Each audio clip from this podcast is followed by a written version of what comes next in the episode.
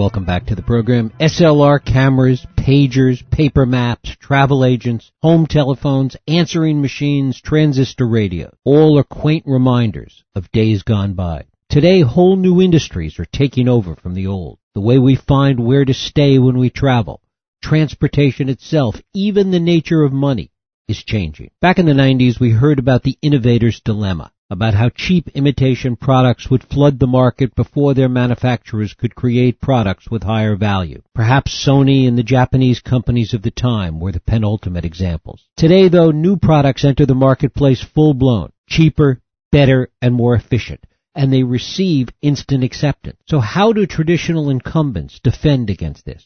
They don't. They either innovate on today's terms or they go the way of Blockbuster, BlackBerry, Kodak, Garmin, or the U.S. Post Office. These are just some of the ideas put forth by my guest Larry Downes in his new book, The Big Bang Disruption. Larry Downes is an internet industry analyst and author on the impact of disruptive technologies on business and policy. His previous book was Unleashing the Killer App. It was one of the biggest business bestsellers of the early 2000s. He's a columnist for Forbes and CNET and writes regularly for numerous publications including USA Today and the Harvard Business Review. It is my pleasure to welcome Larry Downes here to talk about his newest work, Big Bang Disruption, Strategy in the Age of Devastating Innovation. Larry Downes, thanks so much for joining us. Oh, my pleasure. Thank you. Great to have you here. One of the things that you talk about is that as dramatic as all this change is that's taking place now, that we have gone through similar periods, going back to pre-Renaissance time, when we have seen dramatic change in the way we approach things and, and the value that we can glean from looking at some of this historical context? Yeah, I mean, you know, of course, it's not as uh, as frequent as it is today, but uh, gosh, you know, we can think about many technologies that changed the world. I mean, one in particular might be the printing press. And even though, of course, it took uh, you know 100, 200 years for that revolution to play out, it was clear right from the beginning that it was going to uh, be something that changed n- not just the way people got information, but really the whole structure of society. And talk a little bit about the speed at which change is happening today and really the uniqueness of that. Yeah, I mean, that's what's really different. And certainly uh, in the last 50 years in particular, the one technology that's been driving a, an accelerated pace, of course, has been everything to do with computers, including obviously the internet and computers themselves and all the devices. Uh, we've been on this uh, amazing ride of uh, what's called the Moore's Law, where every 12 to 18 months computers get twice as powerful, but the price actually goes down. And so effectively we've had exponential improvements in this core technology for a number of generations. And now, you know, every time there's a, a, new 12 to 18 month period, we're of course doubling a bigger and bigger number. So it gets even more disruptive uh, from the standpoint of, of companies, but even from better from standpoint of consumers, it gets more exciting because we get better stuff, cheaper stuff, and we can, in some ways, we can count on that going on for the foreseeable future. Talk about that nexus between better and cheaper, because as you talk about in previous periods of innovation, if we look at the innovator innovator's dilemma, we see that stuff came online that was in some ways a cheaper imitation. Now what we're getting is cheaper and better. Yeah, and that's the big difference, and that's that's that's why we really uh, wrote the book is because, of course, the managers and businesses have been taught for for 20, 30 years now to look for these disruptors coming in at the low end of the market and, uh, you know, not really ready for prime time. Uh, and uh, that means that they have, you know, they had some time to respond if they saw that happening. The problem now is for them is that because of this so exponential improvement in technology, uh, that's not the case anymore. When something shows up, uh, it's better and cheaper, and more to the point, because uh, consumers can talk to each other through social media, through their connected devices, and everything else that we have, when something good comes along, consumers know about it and they tell each other about it instantly. And so when a when a really disruptive improvement happens, it doesn't take years for it to penetrate the market. It's going to be overnight. Everybody who wants it is going to know about it, and sometimes within a very short period of time, they're already going to have purchased it, maybe switched away from a product they were on for decades before. And give some examples of that, Larry. Well, of course, the, the, the one we talk about uh, most in the book, or at least at the beginning, was this idea of uh, navigation. So, of course, uh, we had a lot of us uh, had in our cars or carrying around with us these uh, GPS navigation devices, little boxes that gave us uh, directions, and maybe eventually they started, you know, saying the directions out loud. The maps got better. Everything was sort of improving on an incremental basis. And then one day, uh, a couple of years ago, Google decided, you know, they had the, the data also. They had the same access to the satellites. And so they did it as a smartphone app.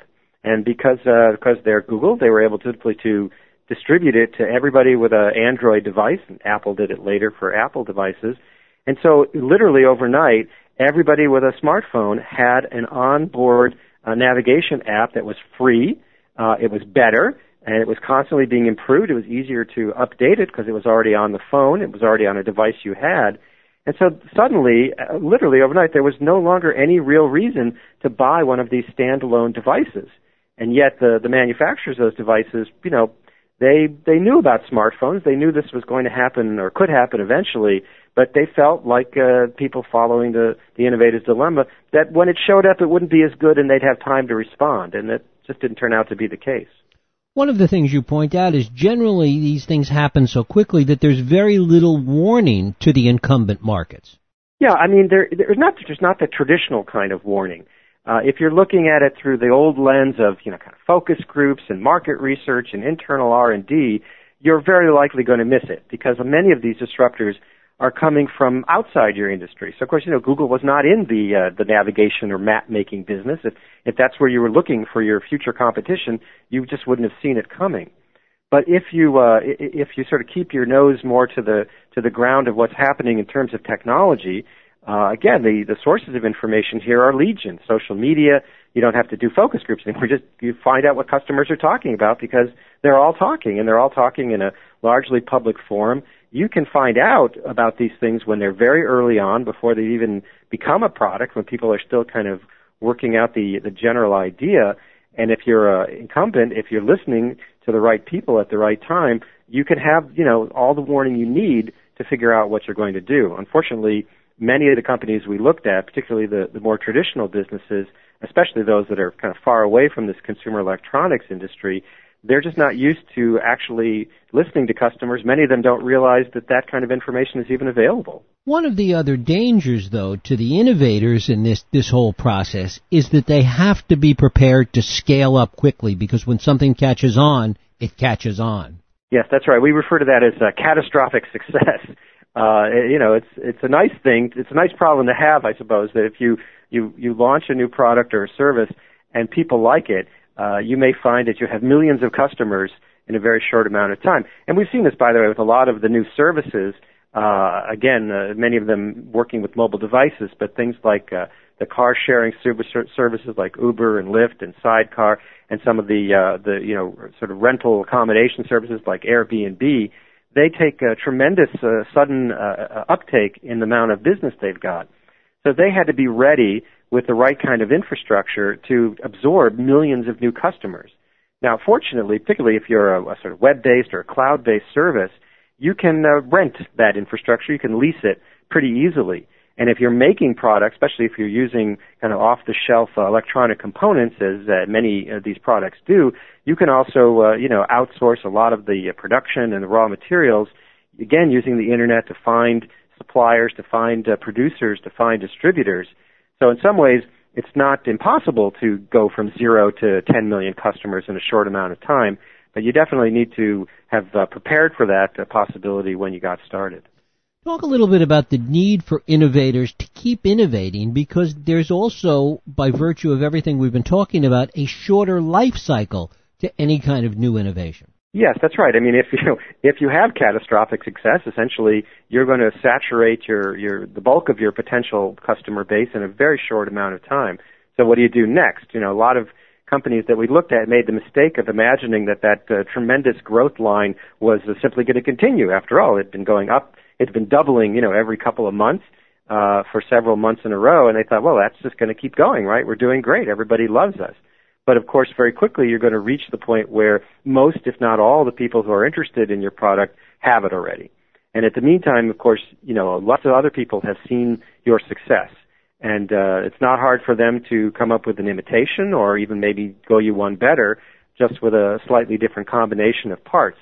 So once you've got catastrophic success, you know that uh, it's going to be a short-lived period of time. You've got to start looking for your next product, your next service, uh, maybe an acquisition. Maybe you're going to sell out. Uh, you know, we've seen all these, of course, billion-dollar acquisitions of very young companies uh, in the tech industry. That may be what you do next, but whatever it is, you have to be planning for it and not expect that this uh, enormous growth is going to continue forever. In many ways, Andy Grove got it right 12, 15 years ago when he said only the paranoid survive. Andy Grove got a lot of things right.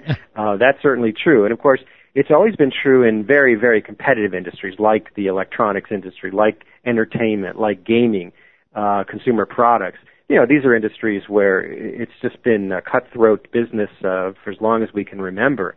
Uh, a problem, of course, is that we've got a lot of uh, industries now that, that just haven't had that experience of being intensely competitive. Maybe they're a regulated industry like a utility. Maybe it's uh, pharmaceuticals where you have long lead times for, for new products and service. So they're not used to seeing the kind of innovation, the kind of outsiders, uh, the kind of uh, you know people coming from left field doing strange things, putting you know new combinations of things together and disrupting them that those of us in the sort of more competitive industries are used to. So what we found is for a lot of those industries, you know, there's a there's a big there's a big backlog. You know, think about healthcare and medical services. Lots of unhappiness among customers, frankly, among providers too. But the change is very slow because of the way it's regulated. Well, technology is kind of breaking down those barriers, and when the floodgates open to mix I think now six metaphors. Uh, once they open, you're going to see change happen even faster than it does in these more competitive industries. To what extent is talking about this kind of innovation a, sort of a bubble unto itself? And to what extent is it part of the much larger series of transformations that are taking place in a global economy? Yeah, so I, of course there I wouldn't call them bubbles, but it's clear that uh, that there have been you know sort of cycles of, of innovation, and particularly even in the in the computer field, we've had ups and downs in the stock market. But that's probably not the right place to look. If you look at how product development and how uh, actual consumer adoption has happened, it doesn't slow down. It doesn't slow down when the stock market goes down. It doesn't slow down, you know, when there's a recession.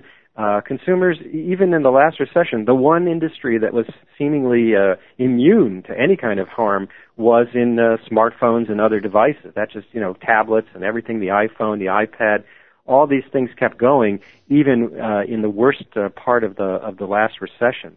So if you're just looking at kind of financial performance, you may be missing this bigger picture, as you mentioned, which is that uh, one of the nice side effects, I think, of these uh, technological developments is kind of a, a, a single global market uh, for for goods and services, for information flow, uh, talking to each other. You know, not we're not just talking about business here. We're talking about politics and social change as well, of course.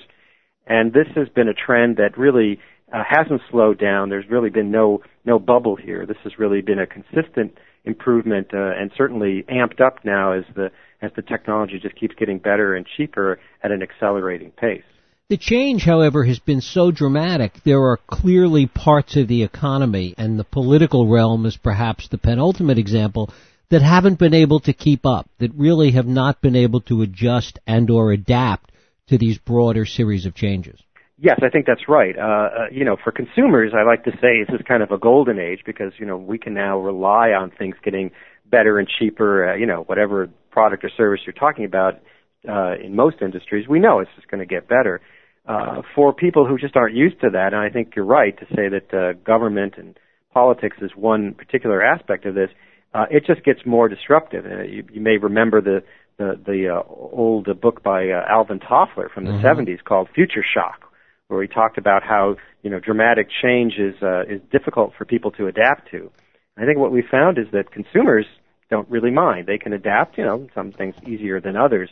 But we have institutions, particularly like government, which are designed to change slowly. Uh, usually that's a good thing. That's a, that's a good part of the design. But when they're faced with uh, remarkable change uh, and, uh, and, and citizens who are enabled by technology to uh, to voice their opinion in a much different way and get things done in a much different way, they often have a hard time. And of course, we've seen, you know, around the world, many national governments, particularly very restrictive and repressive ones, they just simply collapse Talk a little bit about the adaptability to change and the degree to which some of it is generational and some of it isn't. Talk a little about what you've discovered in that regard. Well, it's true. I'm, you know, I'm starting to move into a different generation myself, and I, I have to admit that, you know, my adaptability isn't what it used to be. But I think it's a, it's a myth to say that uh, older people, in particular, uh, can't uh, can't adapt to new technologies.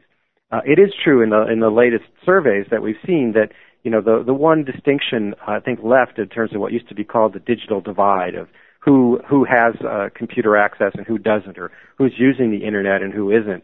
It, it no longer really makes any difference whether you know uh, racial differences don't apply anymore. Um, rural and uh, urban differences aren't so significant anymore. Educational and income differences.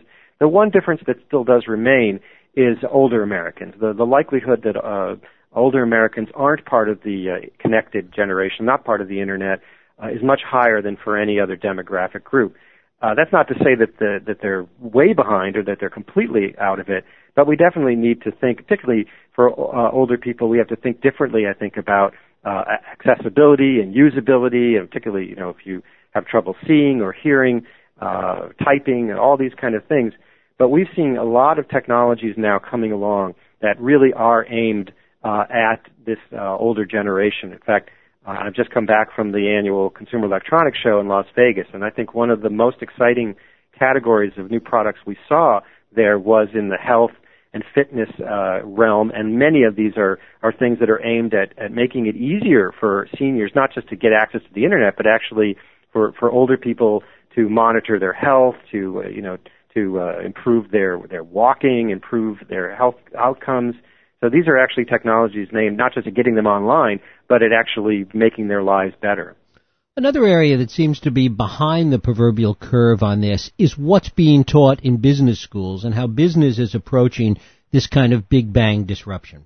Yeah, the academics, uh, you know, I wouldn't say that they're the most far behind, but it's true. There's there's a lot of institutional bias uh, in business school and, and elsewhere to to think about business the way we've always thought about it. Uh, of course, they are also being challenged by their students. Oftentimes, I, I was uh, uh, taught at uh, at uh, University of California Berkeley Business School for some number of years, uh, and uh, I was always uh, felt like you know the students were just maybe one step behind me, in some cases a couple steps ahead of me, when we were talking about uh, internet business and and new business models, new ways of doing financing. You know, they uh, they knew a lot more than I did in some cases, and it was all I could do to to, to keep up what are we seeing really where the envelope is being pushed, where this kind of big bang disruption is really feeding into itself and quickly creating new opportunities all the time? Well, I think one of the things I'm most excited about is the way in which this uh, kind of confluence of technologies, the internet, mobile devices, cheap computers, uh, component parts for smartphones, they've all kind of come together to create this world in which even an individual or a small startup, any entrepreneur, can experiment uh, in the market, kind of build a product very easily, launch it, and see how it goes. So, you know, one of the things that I, I really like to look at is uh, uh, crowdfunding sources like mm-hmm. Kickstarter, Indiegogo, where anybody who has an idea and a design sort of put up their project and, and see if they can uh, lure enough people to contribute to it so that they actually build it. And if you uh, look on the the range, the amazing range of things that people doing, it's not just computers, right? It's it's uh, food products, it's uh, fashion, it's art, uh, all sorts of, of things are finding their markets, and these markets may never be enormous, but in some ways they're they may not have existed at all before these kinds of platforms were available. Uh, I'm here in, in New York today. I think if I went across the river to Brooklyn, I would find that you know every single person in their apartment has their own business, their own product, their own thing that they're doing. It's kind of become a, a new kind of electronic cottage industry where people are able to follow their passion, build the things they want to do, and find their markets with uh, with much less difficulty than was ever possible before. One of the things that makes this possible, you touched on it before, is the fact that information is so porous. Information is so available, this near perfect market information.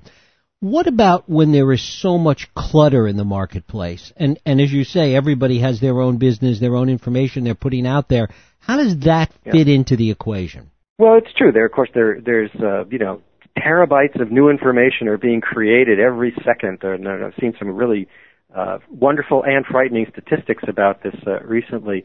But we also have better tools all the time for navigating that information. You know, everything from, from sort of simple Google searches, but of course Google, nothing simple about it. They get uh, much more smart about figuring out if you start to type this, you probably mean this, or if you're searching for this, you probably mean this. So you're not just getting kind of uh, raw data, uh, you're getting pretty well, pretty well filtered data, uh, and, and, and also that it learns as you go along. And uh, you know, for businesses, those tools are even more sophisticated. The ability to kind of slice and dice the data and predict uh, trends and so on. This uh, world of analytics has uh, has really improved. And one of the reasons it's improved is because the you know you can just throw so much computing horsepower at a problem, literally crunch the numbers and uh, and crunch more and more of them all the time, more quickly and at a lower price. That the ability to kind of filter and sort and analyze through data uh, has become its own kind of an art form. And uh, in, in many ways, it's I think keeping pace with the dramatic increase in the amount of information. So it's, it's kind of an arms race between them. But I think so far the the analytics are winning. Is there a downside to any of this? Well, I don't like to think so, uh, but of course I, I, I can't be completely blind to the fact that that some people just do have trouble adapting. Obviously, businesses do. Uh, we have uh, seen already industries that have been kind of rewritten overnight, and that's uh, very disruptive. It's uh, it's very devastating to to the business. It's uh, it's uh, you remember what uh, Joseph Schumpeter referred to this as the uh, perennial gales of creative destruction. That's how he mm-hmm. described the way capitalism works. And I often, when I'm looking at these industries, I also think of what Winston Churchill said, which was capitalism is the worst system, except for all the others. So there's a, there's a lot of uh, there's a lot of destruction that happens, and I think one of the ways in which it, it really is troublesome is uh, that it can affect labor markets. That uh, you know you can, especially when you're getting a big technological shift. This is going historically all the way back to the beginnings of, of capitalism.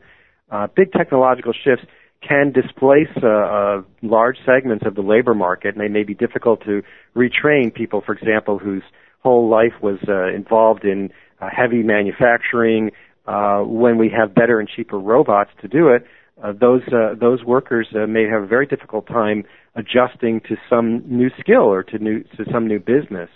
Uh, I think that's probably the one area that that concerns me the most.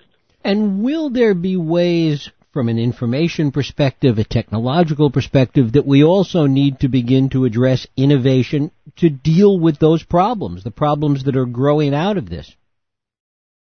Yes, absolutely. And I think one of the most interesting new uh, industries to emerge in the last couple of years has been in education. Mm-hmm. Uh, it's coming largely out of uh, companies that are not in the traditional institutional, you know, Ivy League, uh, on-campus kind of uh, things, but we have companies like the Khan Academy, you know, sort of started by people who are not traditionally in the education business who say, look, we can we can do a much better job of educating many more people. We break it into units of learning, and we give them different kinds of incentives.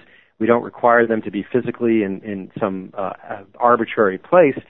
Uh, and we're seeing, you know, pretty dramatic innovations going on in education and learning and training. I think these have great promise and great potential to help kind of ease this uh, this labor problem I mentioned before.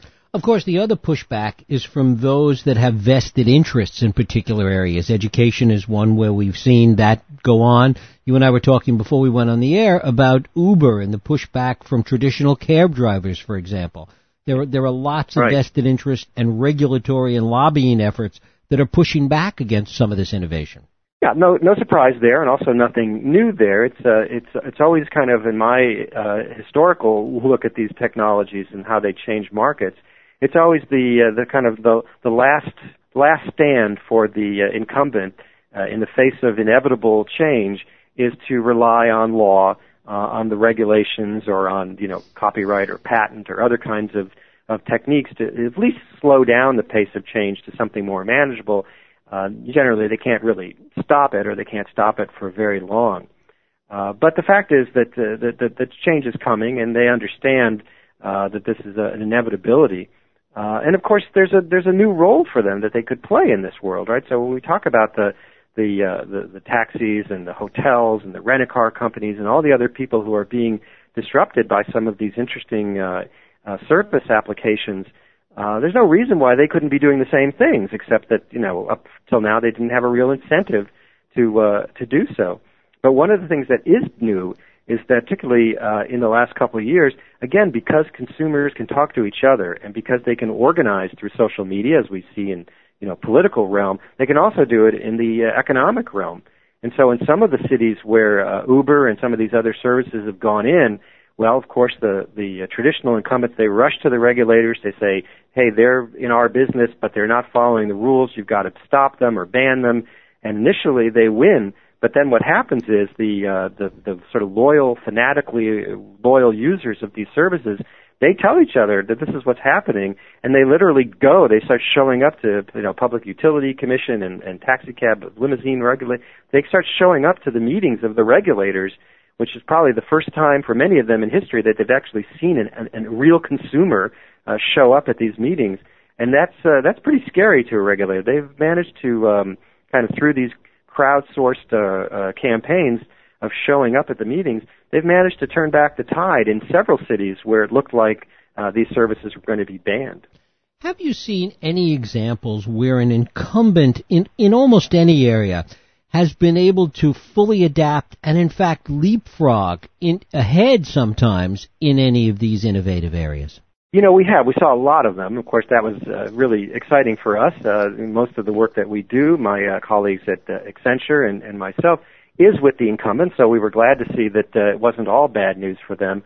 I think one great example was in the world of, of lighting. This is not uh, anything to do with computers, but one of the things we, we saw was uh, Philips, uh, which you know one of the inventors of the incandescent bulb and certainly one of the leaders in producing those very profitable light bulbs for over a hundred years they looked at some data that said, you know, the, the pace with which LED technology is improving is following a similar curve to computers. It's getting better and cheaper. It's kind of having this exponential growth.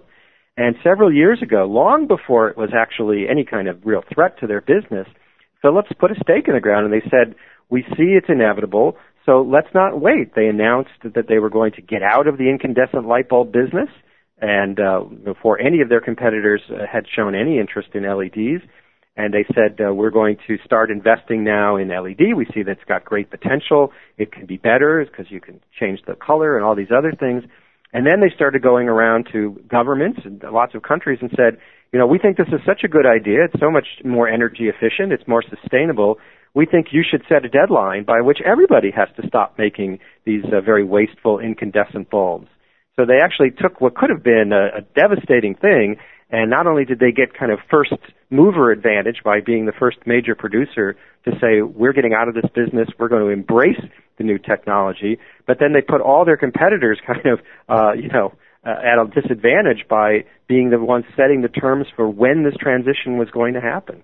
Larry Downes, he's the co-author of Big Bang Disruption, Strategy in the Age of Devastating Innovation. Larry, I thank you so much for spending time with us today. It's my pleasure. Thanks again. Thank you. We'll take a break. I'll be right back.